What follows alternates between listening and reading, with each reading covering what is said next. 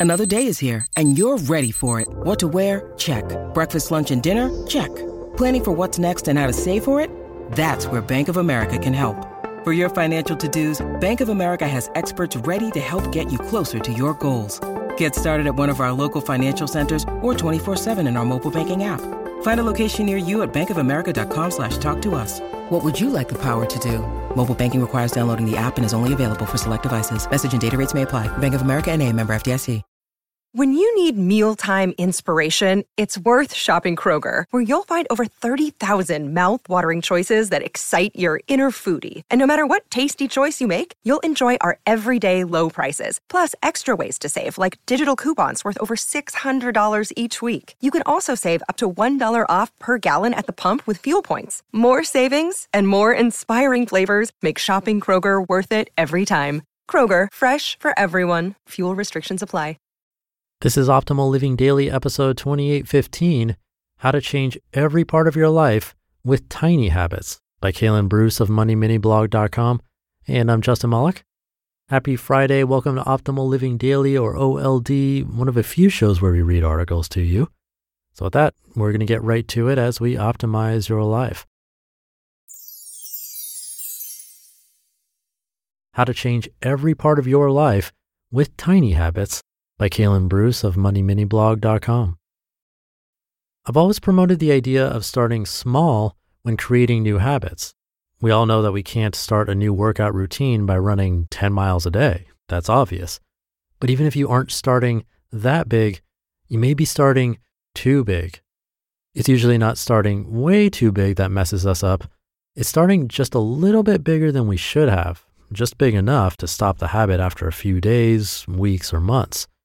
This is where tiny habits come in. BJ Fogg, PhD, has started a habit revolution with tiny habits, and people are accomplishing amazing things by implementing them.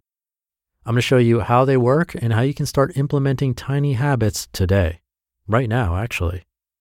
How habits work. You acquire habits through repetition.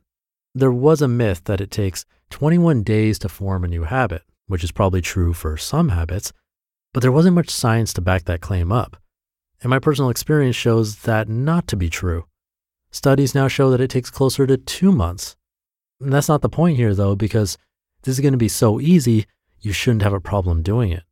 However, since it is so easy, you'll be able to do it for well over two months, even as you increase the habit. What's important is that you know you need to consistently, daily repeat a new habit for it to stick but this isn't as easy as it sounds. The first day usually goes well, and maybe the second, possibly the entire first week while you're still motivated by the newness of the habit. But how long does it last if you start too big? Not long.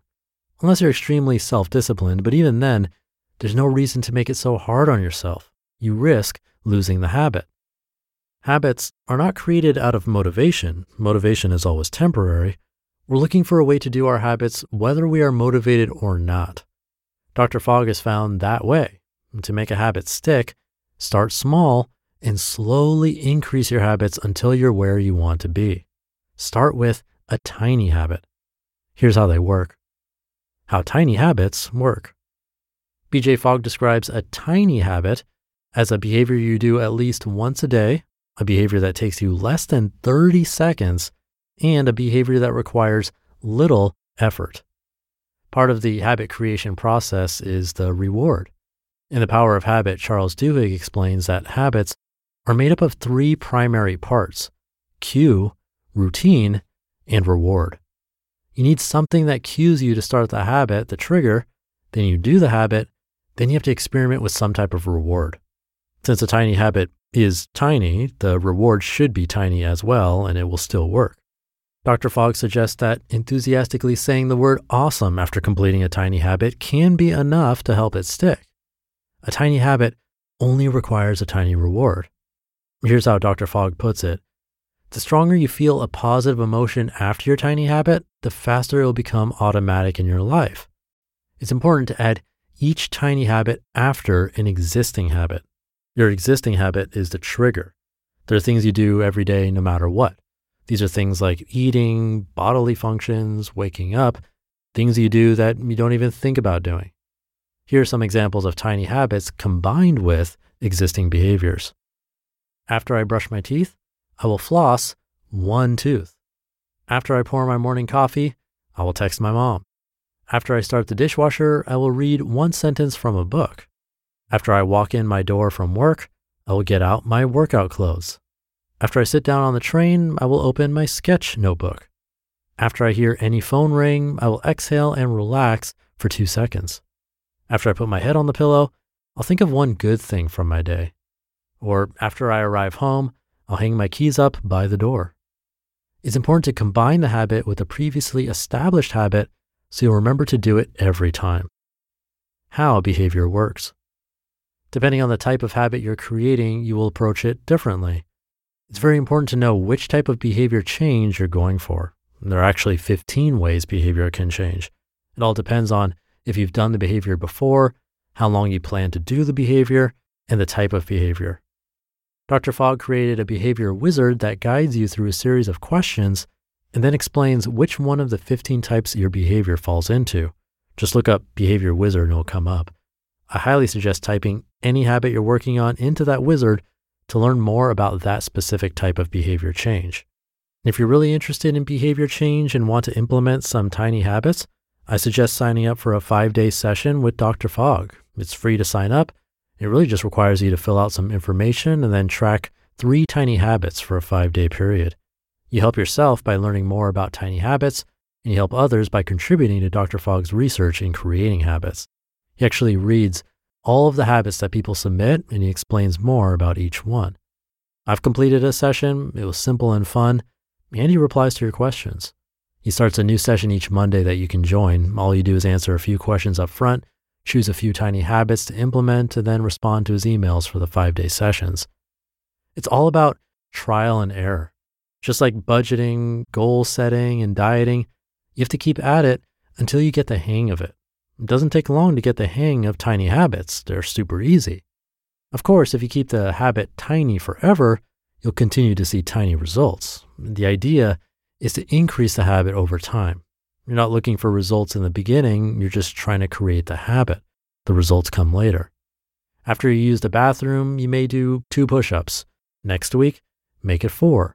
In 12 weeks, you'll be doing 24 push ups every time you have to pee. If you implement the habit of drinking more water, you'll be doing well over 100 push ups a day. I highly recommend looking up and watching Dr. Fogg's video about tiny habits when you have a few minutes. They really can change your life, and you can use them in every area. You just listened to the post titled How to Change Every Part of Your Life with Tiny Habits by Kalen Bruce of MoneyMiniBlog.com. Thank you to Kalen. It might seem too basic or even sort of ridiculous to floss only one tooth, but if that's something you struggle with, maybe that's the solution you need to build it into a habit. For me, I agree that 21 days to build a habit or two months, whatever that is, of doing something consistently, that, that idea sort of misses the point, and I'm not sure it really applies. Something I found in my own life is that our environment can play a huge role in that habit, even more so than time. As an example, if I'm traveling or really just not at home, for me personally, it's really difficult to maintain some specific habits. One that I built more recently was stretching before my nighttime shower. But when something got in the way, either not staying at home or not feeling well, it kind of got lost in the mix. And I might have had that habit for six months, but it's easy to lose. Granted, I think it's easier to start back up again compared to if I had only done it for like a few days instead of six months. But environment does play a huge role. For diet, keeping the healthy foods at eye level and within reach and the junk food way up in a high cupboard or not in the house at all can make a big difference. So that's something I'd add. Pay attention to your environment as a bonus.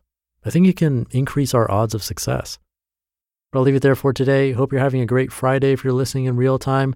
Continue building those habits, and I'll see you tomorrow over the weekend where your optimal life awaits.